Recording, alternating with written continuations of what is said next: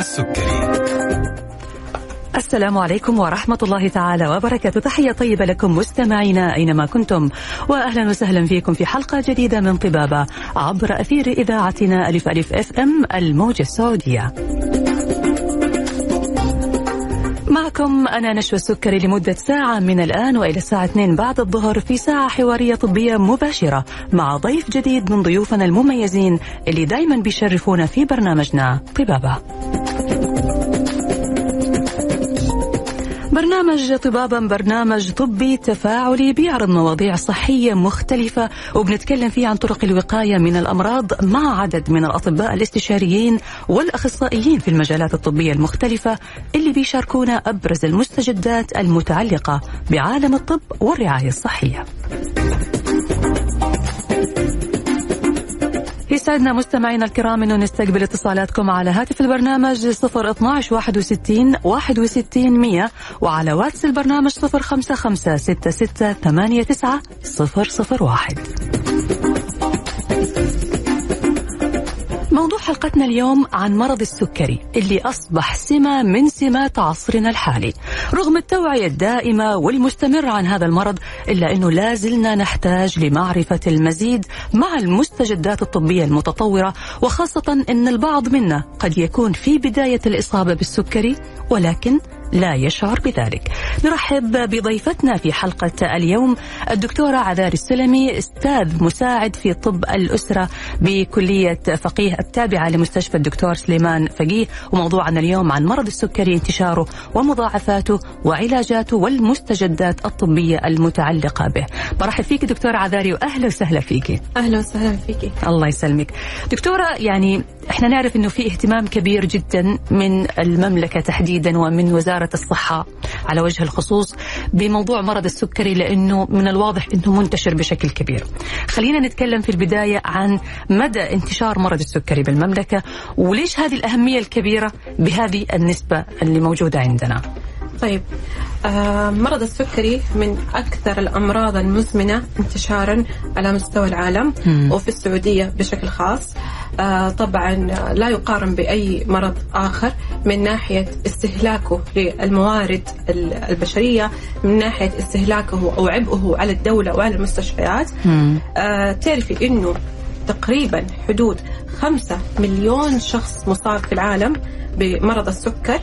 آه طبعا آه وفي منطقة الشرق الأوسط تقريبا أربعة أربعة مليون في العالم شخص مصاب بمرض السكر مم. منهم طبعا آه sorry آه أربعة مليون على مستوى الشرق الأوسط مم. okay نعم طبعا السعودية تحتل ثالث مركز على مستوى الشرق الأوسط مم. بمرض السكري مم. آه فعندنا تقريبا في السعودية 7 مليون شخص مصاب بالسكر و3 مليون شخص مصابين بمرحلة ما قبل السكر فالعدد جدا كبير ونسبة الوفيات أصلا في العالم بسبب مرض السكر ومضاعفات مرض السكر تحتل المركز الأول في العالم رقم صراحة مخيف.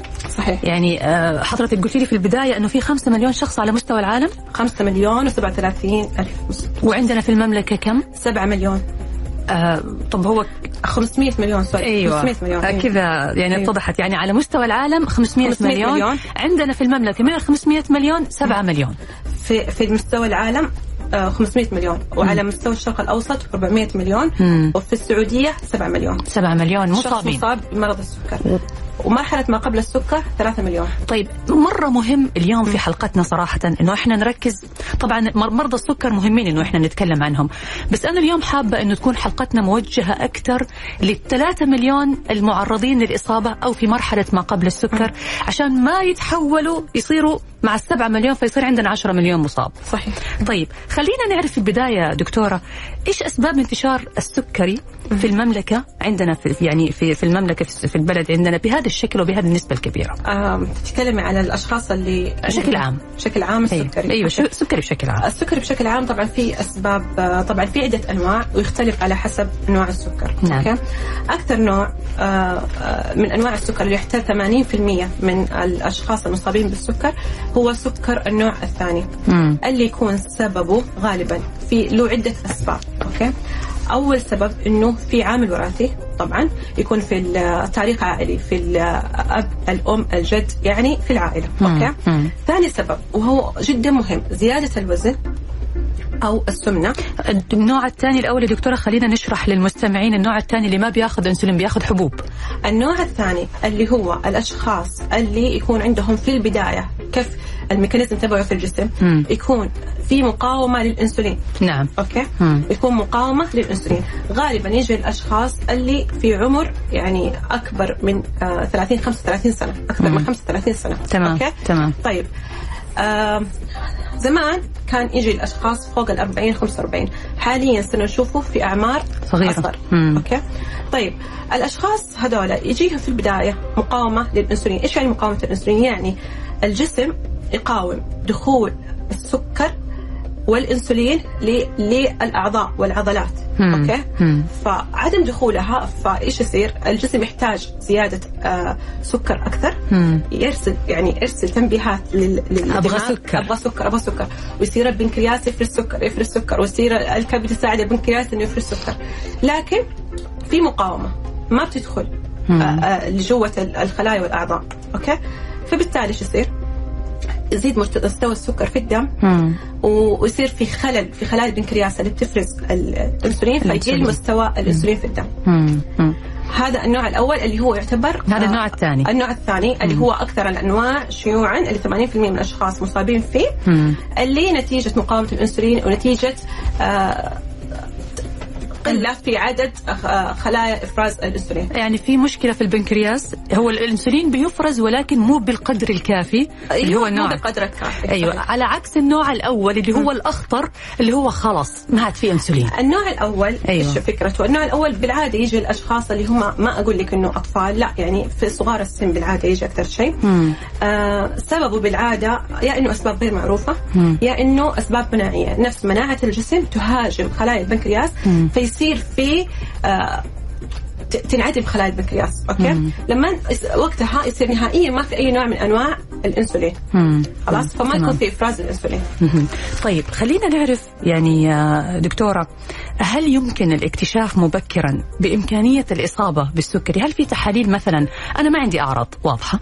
بس هل أقدر أروح أعمل تحليل؟ يقوم يقول لي أنت معرض أو واضح أنه ممكن مستقبلا تصاب بمرض السكري. إحنا طبعا بنتكلم عن النوع الثاني اللي هو اللي بياخذه اللي بيصير في ضعف في البنكرياس أو في ضعف في كمية إفراز الأنسولين. هل في مؤشرات أو تحاليل أو أشياء تنبئ بالإصابة؟ آه صحيح. مم. يوجد يوجد تحاليل ممكن. أيوه ممكن نقدر نعرف من خلالها. أيوه. طيب خليني آه، أسألك عن ال- نتكلم عن النوع الثاني. النوع الثاني أيوة. الآن. إحنا الآن قلنا إنه في بداية الحلقة نبغى نركز على الأشخاص اللي معرضين اللي عندهم نوع ثاني اللي هو عنده ضعف في إفراز الإنسولين بياخذ حبوب علشان تزود أو تعمل تنشيط للبنكرياس فيفرز الإنسولين بقدر كبير. طيب آه، إيش هي المضاعفات آه، دكتورة؟ لو الشخص ما التزم بالخطة العلاجية أو بالخطة اللي محطوطة له في في حياته بشكل عام. طيب.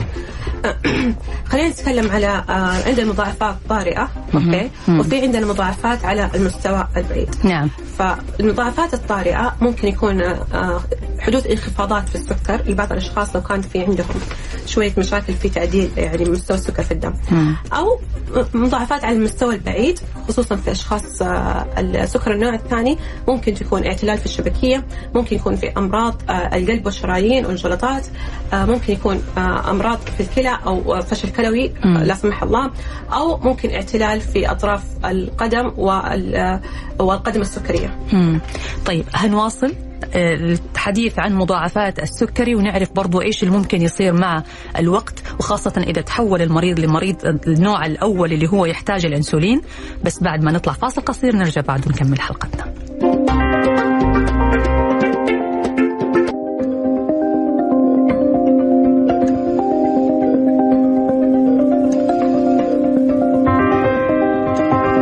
طبابة مع نشوى السكري.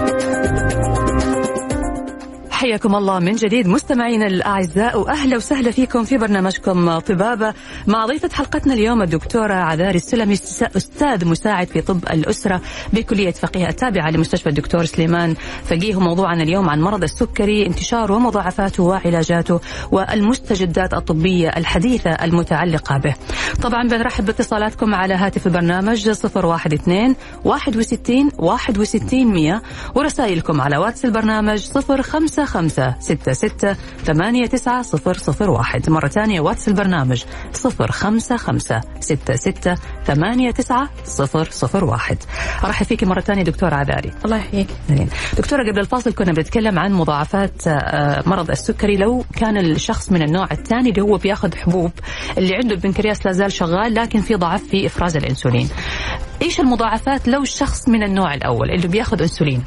طيب آه، بالنسبة لمضاعفات السكر للنوع لمرضى النوع الأول أول شيء عندنا من أخطر المضاعفات اللي هي آه اللي تكون طارئة اللي نسميها الحموضة الكيتونية. هذه بالعادة يجي الأشخاص بآلام في البطن باستفراغ آه الله يكرمك يعني آه تعب شديد. فهذه غالبا تحتاج تنويم في المستشفى أو ممكن في العناية المركزة مم. أوكي نعم. فهي تكون متكررة على حسب قراءات السكر عند الشخص أيضا زي ما قلنا ممكن يكون معرض لانخفاضات ولكن على المستوى البعيد نفس مضاعفات السكر النوع الثاني اللي هو اعتلال في الأعصاب مشاكل في الكلى أو فشل الكلوي لا سمح الله مشاكل في آه،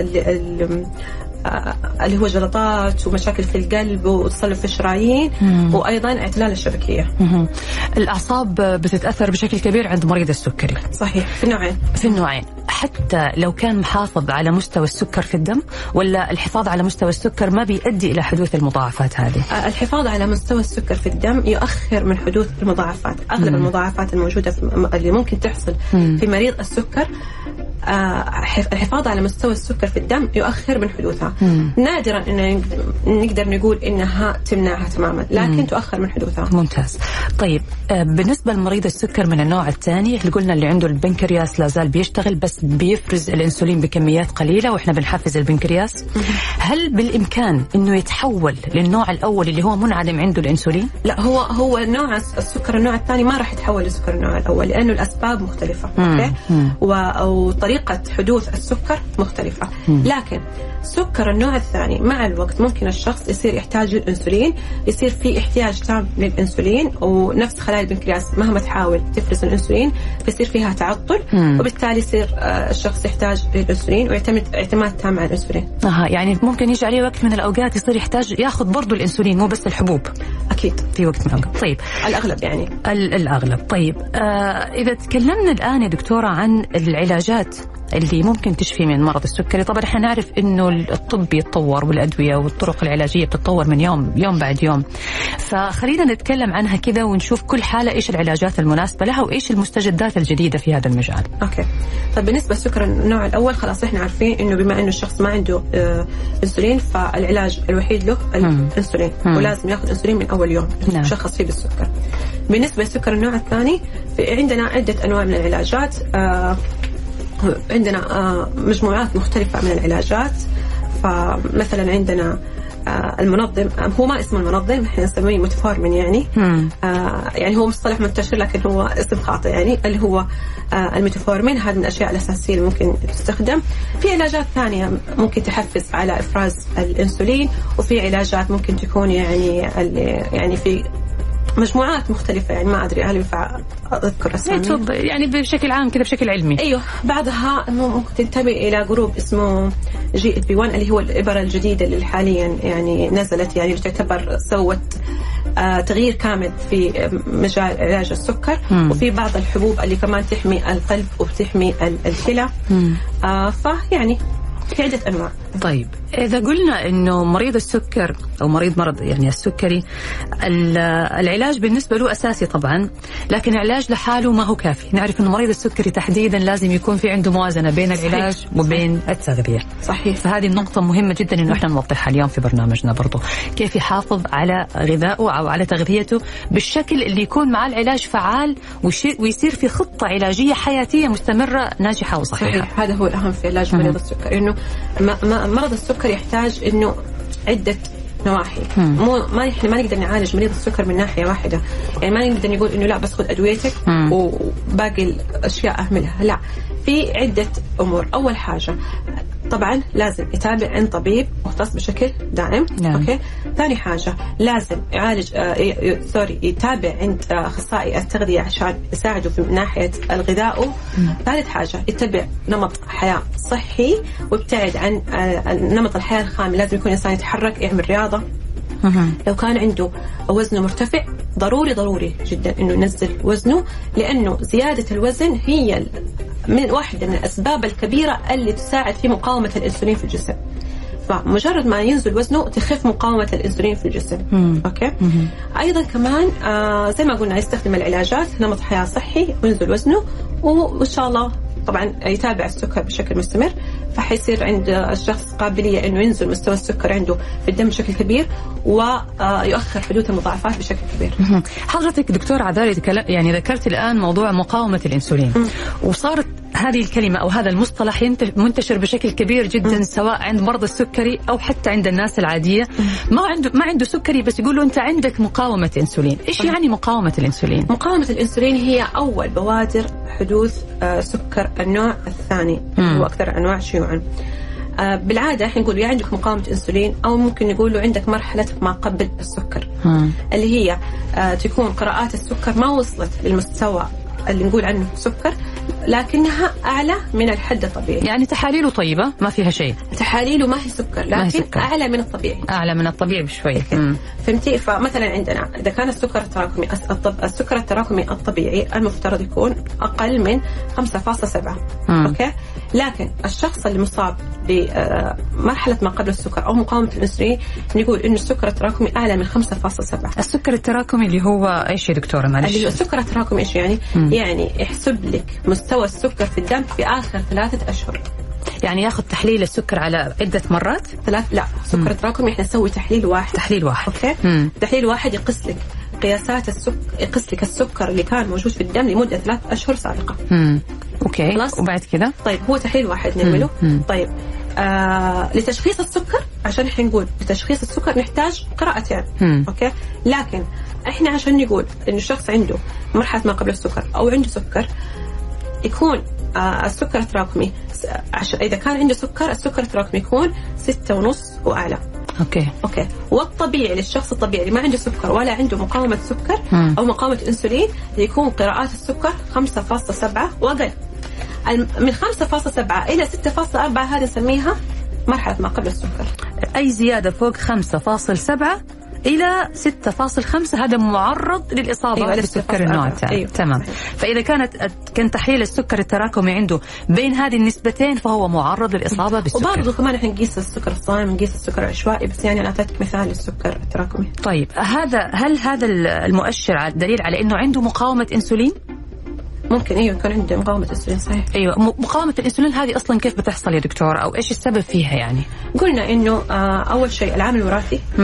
أول شيء الشيء الثاني زيادة الوزن مم. ونمط الحياة الخامل. فيق- فيعمل زي آه، الخلايا أو الأعضاء في الجسم تقاوم دخول الإنسولين وال- والسكر في ال- العضلات والخلايا مم. فعشان كذا يصير في مقاومة انسولين بسبب زيادة الوزن هل أكل السكريات بكثرة ممكن يؤدي لحصول مقاومة للإنسولين لا هي كثرة أكل كثرة أكل السكريات لا ما تسبب مقاومة للأنسولين. لكن زيادة الوزن ونمط الحياة الخامل يعني أكل آه، زيادة أكل السكريات تزود الوزن. مم. وزيادة الوزن حتسوي آه، مقاومة الأنسولين مهم. طيب هو الشخص لما يكثر من أكل الحلويات والسكريات يا دكتورة وتدخل الجسم والبنكرياس بيفرز الإنسولين اللي بيتعامل مع السكريات وبيحولها للأشكال أو بياخذها يدخلها على الخلايا عشان تستفيد منها الأعضاء.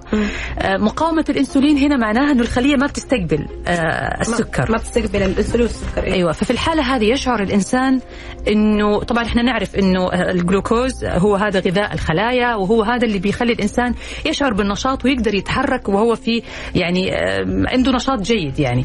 فهل هذه الحالة يشعر الإنسان بالتعب ويشعر بالوهن يشعر إنه ما هو قادر؟ لأنه أغلبنا عندنا هذه الأعراض. ممكن ما عندنا ما, نشعر إنه عندنا سكري أو ما عندنا أعراض السكري الواضحة بس عندنا أعراض التعب الشعور الدائم بالإنهاك الشعور الدائم إنه إحنا مرهقين ما نعرف ليش. هل هذه ممكن تكون من أعراض مقاومة الإنسولين؟ شوفي بالعادة أعراض مقاومة الانسولين يعني ما يكون في أعراض واضحة يعني مم. الأشخاص اللي عندهم مرحلة ما قبل السكر أو مقاومة الانسولين مو دائما يكون عندهم الأعراض يعني مم. ما تبان الأعراض إلا لما الشخص كان يكون مصاب بالسكر مم. فالتعب والإرهاق في عدة آه، أسباب أسباب تانية. يعني ما نقدر نحصرها إنها بس إنها تكون بسبب مقاومة الانسولين أو السكر. آه، يعني أجل في الحالة هذه حضرتك تنصحي إنه شخص من الأفضل إنه يروح يعمل سكر تراكمي ويشوف نسبة طبعا الدكتور هي يعني هيوجهه يشوف نسبة التحليل عنده كم؟ إذا هي فوق خمسة وسبعة من عشرة فهو قد يكون معرض للإصابة بمرض السكر. صحيح. طيب حلقتنا مستمرة. هنتكلم عن مضخات الأنسولين هنتكلم عن الخلايا الجذعية وإلى أي مدى أصبحت الآن مؤثرة وفعالة في علاج مرض السكري لكن بعد ما نطلع فاصل قصير نرجع بعد ونكمل حوارنا.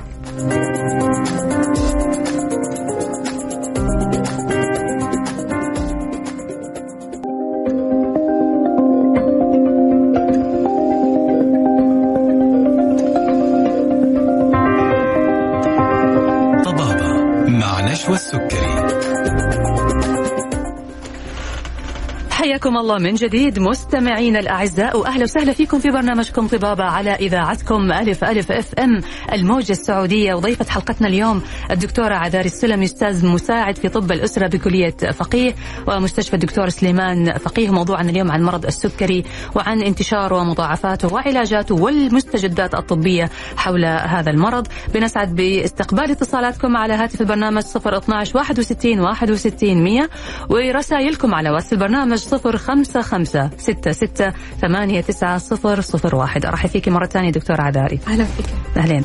آه، دكتورة إحنا في معنا اتصال. هناخذ الاتصال ونرجع نكمل أسئلتنا. آه، معانا الأخ حسام. حياك الله أستاذ حسام من الدمام. تفضل. أهلا دكتورة نشوى يا هلا وسهلا. إيه ممكن نوجه السؤال للدكتورة. اي حياك. تسمعك الدكتورة الله تفضل. يخليك. أنا زي ما حكيت للدكتورة نشوى اللي 25 سنة مريض سكري. باخذ حبوب منظم و Neurobion و يعني والضغط وكل هالادويه هذه بالإضافة إلى ال- اللي هو الانسولين البطيء والسريع. زي هلأ حللت 81 هلأ في خطورة عليه السكري هيك والسؤال الثاني أنا صار عندي اختلال في الأعصاب أو التهاب في الأعصاب الطرفية الناتج عن السكري. دائما بشعر في برودي في اليدين وفي القدمين وصارت الساقين تنتقل. برودي صيف شتاء بس طبعا إذا بشغل المكيف أو في الشتاء والبرد فصل البرد بيكون الألم أكثر. يعني زي إشي زي الإبر ببخ فيه. يعني شو بشعر بإحراج الم يعني مرات ببكي منه هذا الألم. باخذ له Cymbalta وباخذ كنت اخذ Neurontin بس هاي العلاجات ال Neurontin وال gabapentin والليريكا مقفينا قال لك بتخدر ومش عارف شو ولازم يعني غير متوفره خلينا نحكي. السمبالتا بس الموجود. هل السمبالتا والنيروبين بيكفيني عن الجبنتين وعن الليريكا تمام. هذا بعاني. بدي علاج إلهم يخفف الألم. إذا لبست شرابات إذا حطيتهم مي سخنة بخف الألم مم. شوية. بس. مش حل. وصلت. وصلت آه، رسالتك وصل سؤالك. أستاذ حسام شكرا لك. ونسأل الله تعالى أن يتم عليك بالشفاء بإذن الله تعالى وأن يمتعك بالصحة والعافية. طيب دكتور عذاري تفضلي. السلام عليكم أستاذ حسام. طيب بالنسبة لسكر النوع الثاني عندك آه، فتأخذ له حبوب وتأخذ ابر أوكي. آه، أنت ما وضحت أنت قراءتك للسكر كانت آه، 81 صايم أو بعد الأكل. لكن بشكل عام 81 ما يعتبر في انخفاض. آه، إحنا نقول يعني لو كان في انخفاض لو كان تحت السبعين نخاف من الانخفاض. لكن الآن أنت تعتبر في الحد الطبيعي في قراءة السكر يعني تكمل على نفس الدواء. أوكي؟ طيب بالنسبة للسؤال الثاني آه، أدوية آه، اعتلال الأعصاب الأدوية اللي أنت ذكرتها تحتاج مراجعة بشكل دقيق من الطبيب آه، اللي أنت تتابع عنده. فما نقدر إحنا نقول ممكن ترجع لهذا الدواء أو تاخذ هذا الدواء إلا بمتابعة طبيبك. ف أنا أشوف آه، يفضل إنك تراجع الطبيب عشان أعصاب القدم. يعني آه، يراجع متخصص في الأعصاب. متخصص آه، طبيب السكر تبعه أو مم. آه، الأعصاب. عشان يحدد له الجرعات المناسبة والأدوية المناسبة لمشاكل الأعصاب اللي موجودة أيوة، عنده. صحيح. طيب تمام. طيب آه شكرا لك دكتورة على الإجابة. ونرجع ونواصل حلقتنا وأسئلتنا. آه بالنسبة دكتورة للعلاجات الحديثة آه للسكري ومنها مضخات الأنسولين. كلمينا عن الأشياء الجديدة في مجال علاجات السكري. طيب آه خلينا نبدأ بمضخات الأنسولين مم. okay آه طبعا مضخات الأنسولين تعتبر يعني نعمة مرة كبيرة آه لمرضى السكر بالأخص النوع الأول نعم. إحنا نستخ... هي إيش هي مضخة الأنسولين؟ هي عبارة عن جهاز يضخ الأنسولين في الجسم عن طريق حساسات نحطها في الجلد مهم. okay طيب آه طبعا كانت في البداية مضخات الأنسولين أول ما طلعت كانت فقط تضخ الانسولين الآن صارت تقرأ قياسات السكر okay؟ ممتاز. آه تعطي ضخ الانسولين آه على حسب قراءة السكر مم. وتوقف ضخ الانسولين لو كان في انخفاضات هذه مضخة ذكية. هذه المضخات آه، آه، الذكية زي ما قلتي. ذكية. هي بتقيس كل شيء وشغالة مع نفسها ومضبط الدنيا. طبعا طبعا آه، يسموها هذه يسموها الحلقة المغلقة. مم. لكن طبعا تحتاج متابعة من المريض نفسه. أكيد. تحتاج تغيير آه، خزان الإنسولين بشكل آه، مستمر كل أسبوع كل أسبوعين.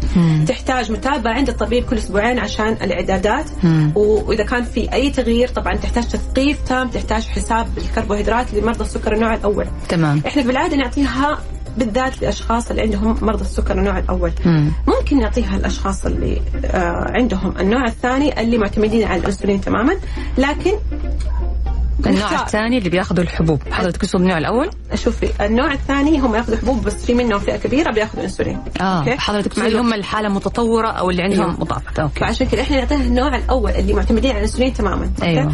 ممكن نعطيها الأشخاص اللي عندهم النوع الثاني لكن معتمدين واللي- على الانسولين أيوه okay تمام آه طبعا آه في ناس مع أشخاص معينين ممكن نعطيهم هي مم. مو كل الأشخاص لازم يكون في استعداد تام لأخذها مم. من المريض نفسه وعلى حسب حالته تمام تمام طيب آه إيش العلاجات الجديدة غير مضخة آه الإنسولين؟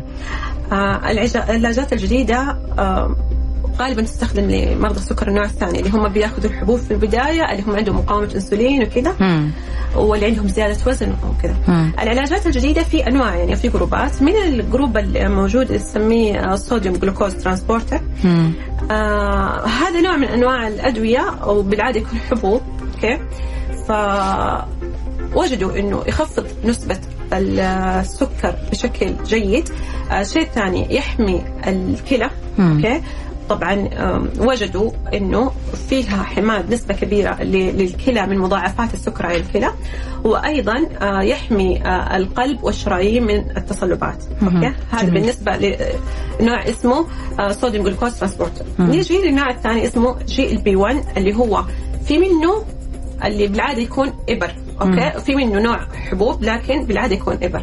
زي إيش؟ زي ال liraglutide semaglutide آه آه دي الأنواع. okay؟ طبعا هذه هي إبر تستخدم بعض منها يوميا آه، liraglutide يستخدم يوميا. okay؟ إبر. آه semaglutide يستخدم اسبوعيا. هذا مريح أكثر اللي يستخدم اسبوعيا. أيوه. okay وفي dulaglutide في أنواع ثانية. okay؟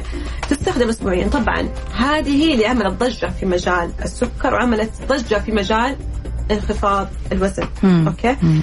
فطبعا آه وجدوا إنها نفس الشيء تقلل السكر بمستوى كبير آه تقلل آه الوزن بمستوى كبير آه برضو في لها أثر كبير في حماية القلب والشرايين وبرضو ممكن يكون لها أثر في حماية الكلى من مضاعفات السكر. جميل طيب حضرتك قلت عملت ضجة في مجال تخفيض الوزن وتنزيل. الوزن وهذه حقيقة إنه في الآن إبر بيتم أخذها معروفة ومتعارف عليها ولها صحيح. أسماء واضحة ومشهورة جدا بيستخدموها الناس مو من مرضى السكري لكن اللي عندهم سمنة علشان تنزل وزنهم هل هذه الإبر ممكن يكون لها على المدى الطويل لأنه على فكرة بعض الناس بيأخذوها بدون استشارة طبيب يعني سمعت مثلا انه جارتها أخذتها أو قريبتها أخذتها تقول لها إيش النوع اللي أخذتيه؟ أيوه النوع هذا كويس. تقوم هي تأخذ الدواء هذا وتبدأ تعطيه لنفسها. فهل في خطر أو مضاعفات لأخذ هذه الإبر لتخفيض الوزن اذا كان الشخص غير مصاب بالسكري؟ آه طبعا هي هم اكتشفوها لمرضى السكر إنها بتنزل الوزن. فبعد كده عملوا منها أنواع آه، لتخفيض الوزن للأشخاص اللي ما عندهم سكر مم. هل عادي إنه الشخص ياخذ الدواء زي كذا بدون استشارة طبيب؟ لا طبعا مم. لازم يكون استشارة طبيب متابعة عند الطبيب لأنه أكيد لها مضاعفات نعم. هي في المستقبل ما وجدوا إنها ممكن تسبب آه سكر لكن في لها مضاعفات أخرى. في ممكن يكون الشخص معرض لإصابة بنوع نادر من أنواع سرطان سرطانات الغدة ممكن التهابات في البنكرياس ممكن حصوة في المرارة. مم. كمان غير المضاعفات اللي تكون آه في نفس اللحظة زي مثلا غثيان استفراغ الام في المعدة وزي كذا. أيوه صحيح. فعشان كذا لازم تستخدم بمتابعة الطبيب. تمام. يعني ما ينفع إنه إحنا ناخذها مع نفسنا كذا. لازم ناخذها. إذا يعني الحالة مرة مم. لازم نرجع الأول نستشير دكتور عشان يحدد لنا كمان الجرعة المناسبة والنوع المناسب. لأنه زي ما حضرتك قلتي في نوع بي- بيؤخذ يوميا في نوع بيؤخذ كل أسبوع. وبالتالي قد يكون كل نوع ينفع لشخص ما ينفع للشخص الثاني.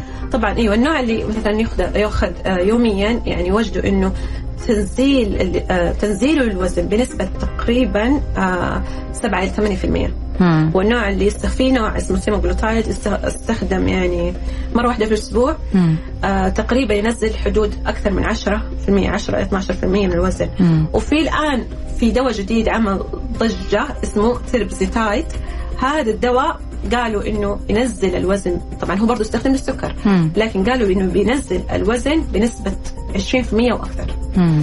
فطبعا آه على حسب كتلة الجسم وعلى حسب الشخص وتاريخه المرضي تاريخه العائلي الأمراض الموجودة عنده.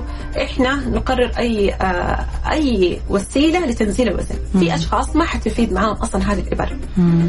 ففي أشخاص ممكن يحتاجوا التكميم أو آه أو تغيير مسار. فما حتفيد معاهم هذه الإبر. حتكون تضييع الوقت وال والفلوس. وفي أشخاص ممكن ياخذوها يستفيدوا مؤقتا وبمجرد ما يوقفها صحيح. يرجع مرة ثانية. يوظف فما سوينا شيء غير إنه إحنا أنهكنا جسمنا بمواد كيميائية دخلناها ويمكن هو ما هو بحاجة لها صحيح. طيب آه بالنسبة للصيام المتقطع برضو هذه كده من الأشياء اللي منتشرة وناس كثيرة تقول إنه الصيام المتقطع ممتاز وينزل الوزن وكمان يعالج من الأمراض ويحسن من آه يعني من الايفورت حقنا أو من آه لياقتنا بشكل عام فهل الصيام المتقطع مفيد فعلا لمريض السكر؟ شوفي هي ما ما وجد ما في أبحاث أثبتت أدلتها. وبرا- براهينها على إنه نوع من أنواع الدايت مفيد جدا آه، لمرضى السكر. الفكرة الاساسيه إحنا نبغى إنزال الوزن. بغض النظر عن الطريقة وحميه وأكل صحي وممارسة الرياضة. ممارسة الرياضة أيوة. هذه أهم حاجة إنه نمط حياة نشط مم. وليس نم- نمط حياة خامل. ليس نمط حياة كسول كسول وخامل. نعم صحيح طيب آه، بالنسبة دكتورة لسكر الحمل سكر الحمل اللي بيصيب المرأة الحامل. آه، كلمينا عنه وهل أي امرأة حامل معرضة للإصابة بسكر الحمل وهل ممكن يستمر معها بعد كده؟ طيب ممتاز. بالنسبة لسكر الحمل هو يكون في فئة معينة من النساء معرضين لحدوث سكر الحمل. أول شيء لو كان عندها تاريخ عائلي في العائلة لوجود سكر النوع الثاني مم. أو لو هي كانت عندها مقاومة أنسولين من قبل الحمل يعني عندها مرحلة ما قبل السكر مم. أو لو كان عندها زيادة وزن okay مم. أو لو كان عندها مثلا تكيس في المبايض تكيس في المبايض ممكن الأشخاص اللي عندهم تكيس في المبايض يكونوا معرضين لحدوث سكر النوع الثاني أو سكر حمل مم. okay okay آه، بالإضافة إلى أنه في فترة الحمل خصوصا من بعد الشهر الرابع إيش يصير؟ تزيد هرمونات الحمل وهرمونات الحمل أصلا هي تكون مسببة لارتفاع السكر ومقاومة الأنسولين. okay. مم. فهذا اللي بيظهر السكر عندها. عندهم. لكن أي. بيكون بشكل مؤقت بمجرد بعد الولادة بترجع الأمور آه لطبيعتها لا. آه في بعضهم يروحوا يصير يصير عندهم مرحله ما قبل السكر، في بعضهم يصير عندهم سكر، وفي بعضهم بعد خمس سنوات يرجع يظهر. يرجع يظهر. هنعرف إلى عشر سنوات. هنعرف ليش بس بعد ما نطلع فاصل قصير ونرجع بعده نكمل حوارنا.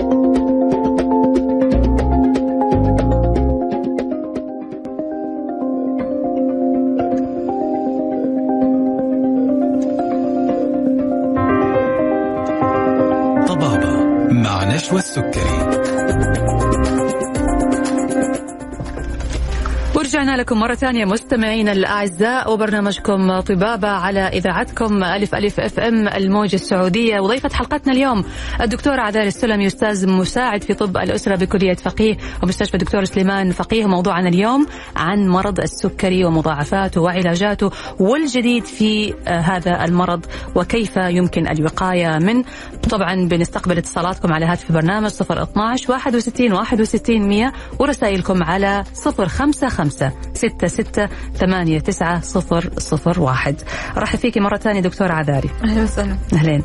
طيب دكتورة إحنا حابين برضو نعرف آه، قلنا قبل الفاصل الحامل اللي ممكن تصاب بسكر الحمل المؤقت.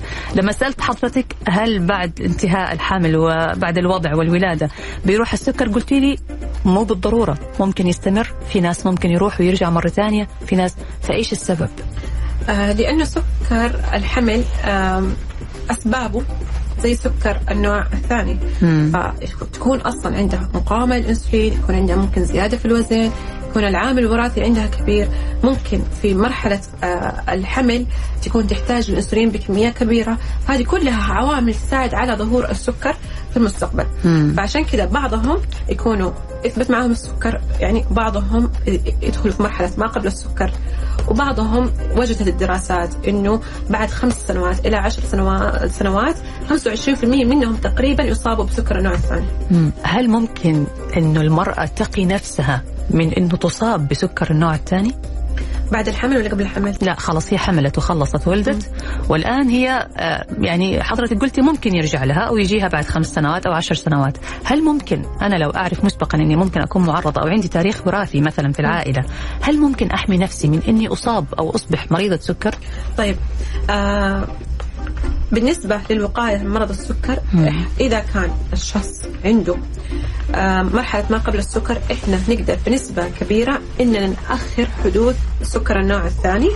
أو ممكن نكمل إنه يكون عندنا مرحلة ما قبل السكر بس ما نوصل لمرحلة سكر النوع الثاني. كيف؟ عن طريق زي ما قلنا نمط حياة نشط رياضة نشاط حيوية. أيوة. كمان آه تقليل الوزن إنه يوصل الإنسان لمرحلة وزن طبيعي. مم. okay؟ آه الأكل الصحي. طيب.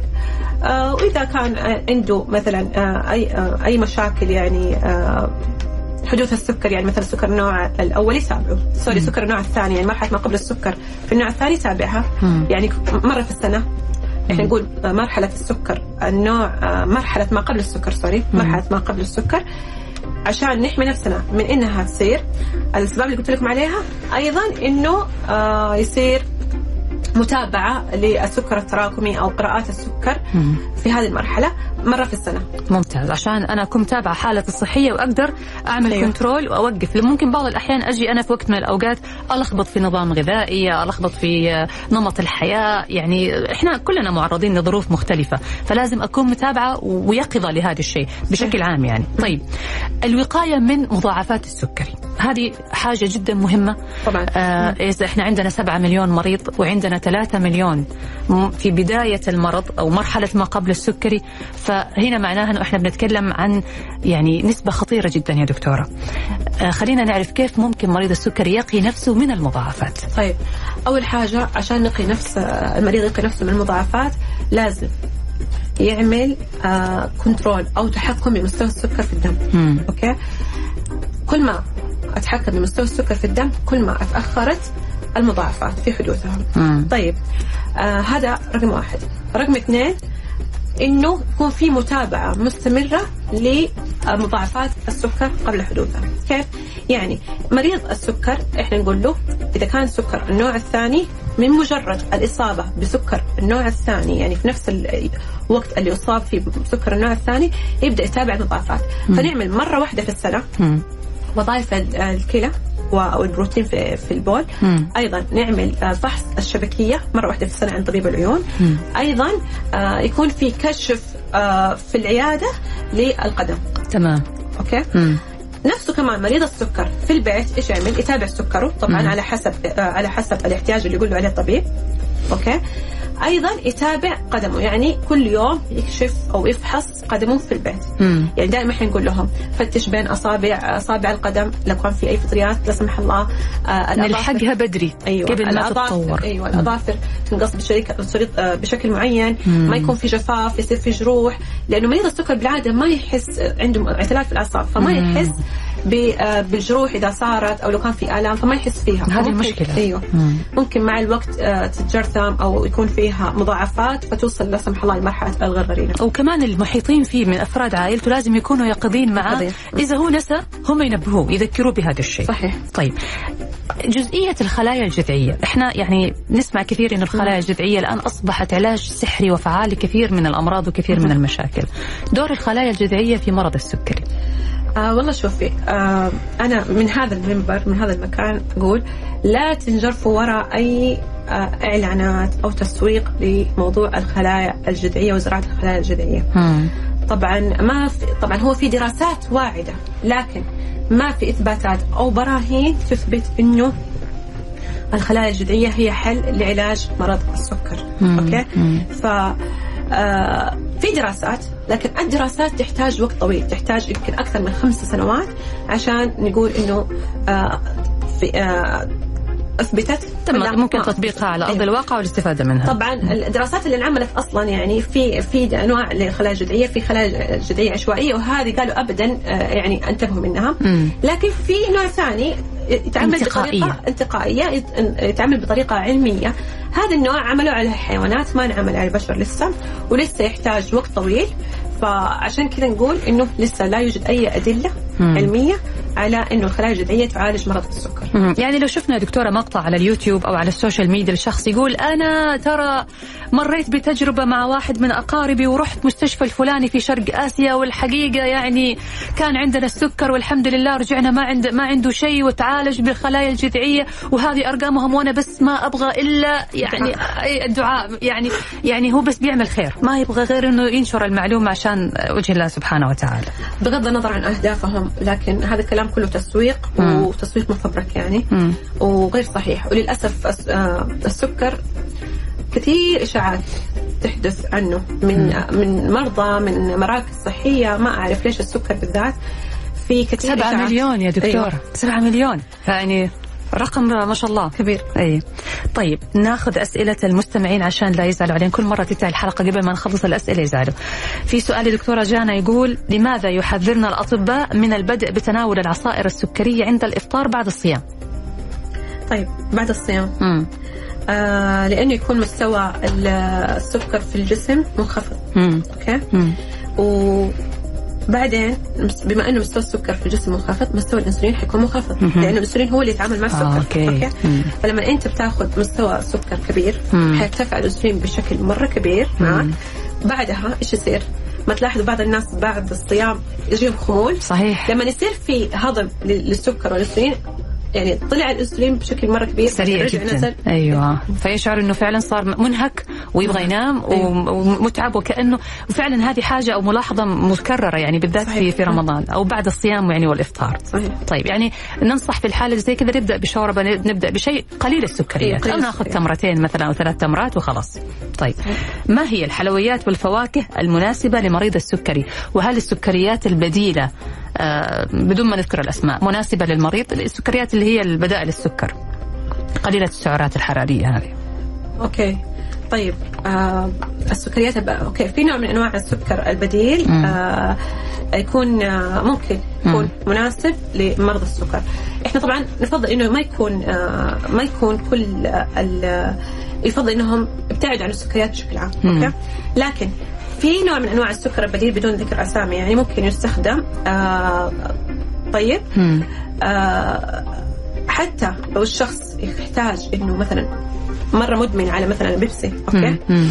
فإحنا نقول يفضل okay ما تبغى تاخذ آه، بيبسي ع- diet مم. خذ بيبسي diet أفضل مما إنك مثلا تاخذ عصير معلب أو مثلا زي كذا أيوه هذا أفضل يكون الطعم قريب يعني الطعم قريب أيوه مهم. طيب آه في سؤال يا دكتورة يقول في الصباح آه في الصباح أشعر بتنميل في اليدين والقدمين فهل هذا معناه أنه أنا معرض آه أو أنه أنا مريض بالسكر؟ آه بالنسبة للتنميل في اليدين و... هو ما عنده سكر بس هو بيسأل هل هذه من المؤشرات؟ يعني إنه عنده مشاكل؟ لا مو شرط. ممكن يكون عنده أي مشاكل في الأعصاب ممكن فق- الفقرات أو أو أي سبب ثاني يعني. فيفضل إنه يراجع طبيب عشان يقول أنا ما أشوف إنه يكون معرض للسكر بهذه الطريقة. تمام. طيب في واحد هنا برضه دكتورة يسأل يقول آه شفت وصفة على النت إنه حزمة بقدونس مع كوبين من الماء آه صباحا يوميا آه تعالج مرض السكري فهل هذا الكلام صحيح؟ لا طبعا غير صحيح يعني ما ناكل بقدونس أو ما نشرب البقدونس كله بقدونس بس ما له علاقة بالسكر يعني ناخذ أدويتنا نحافظ على آه، أكل غذائي متوازن آه، لا نكثر من السكريات والحلويات صحيح. نلعب رياضة نصحى رياضة. بدري نمشي يعني هذه الأشياء نمشي. كلها مهمة إيه. وزن مثالي أيوه وإذا في تاريخ مرضي عندنا في العائلة أو تاريخ وراثي نروح نعمل تحليل السكر بشكل دائم متى نبدأ نسوي؟ تحليل السكر أيوة. متى إحنا جميع الأشخاص زي ما قلت لك إنه الأشخاص آه، زمان كان تحليل السكر عشان نشوف إنه الشخص عنده سكر أو ما عنده سكر مم. للأشخاص اللي ما عندهم أعراض كنا نعملها ها بعد عمر 40 سنة. الآن الدراسات الحديثة ال- 2022 مم. نزلت قالوا إنه أي شخص عمره فوق ال 35 سنة يبدأ. يبدأ يعمل تحليل السكر التراكمي أو الصايم أو العشوائي عشان يفحص عن السكر النوع الثاني كل سنة إلى ثلاث سنوات. عشان الوقاية. للوقاية نعم. عشان تشوف عندك مرحلة ما قبل السكر أو عندك سكر أو. الله يا رب يكفينا طيب بالنسبة للأشخاص مم. اللي عندهم عوامل أخرى زي مثلا كان عندهم زيادة وزن وكتلة الجسم فوق ال 25 مم. بالإضافة إلى عوامل خطورة زي إيش عوامل خطورة زي مثلا تاريخ عائلي أو مثلا حموضة آه، حموضة الدم مم. أو مثلا آه، آه، ما قصدي تاريخ عائلي أو مثلا عندها سكر الحمل أو كان مثلا عندها يعني في في بعض العلامات مبايض تكيس مبايض. كلهم. عندهم دي الأشياء بالإضافة إلى زيادة الوزن. وكتلة الجسم فوق 25 مم. هنا يقدر يعمل تحليل السكر مم. باستمرار قبل عمر 35 سنة. ضروري ضروري عشان يقي نفسه من إنه يقع أو إنه يصاب بالسكر. الدور طبعا النوع الثاني. بشكرك جزيل الشكر. الدكتوره عذاري السلمي أستاذ مساعد في طب الأسرة بكلية فقيه ومستشفى الدكتور سليمان فقيه. شكرا جزيلا لوجودك معنا في حلقة اليوم يا دكتوره شرفتينا. الشكر موصول لكم أنتم أيضا مستمعينا الأعزاء. نواصل معكم برامج إذاعتنا ألف ألف FM الموجة السعودية. تقبلوا تحياتي من خلف المايك. أنا نشوى السكري ومخرج الحلقة. الأستاذ رائد باراجي دمتم في حفظ الله ورعايته.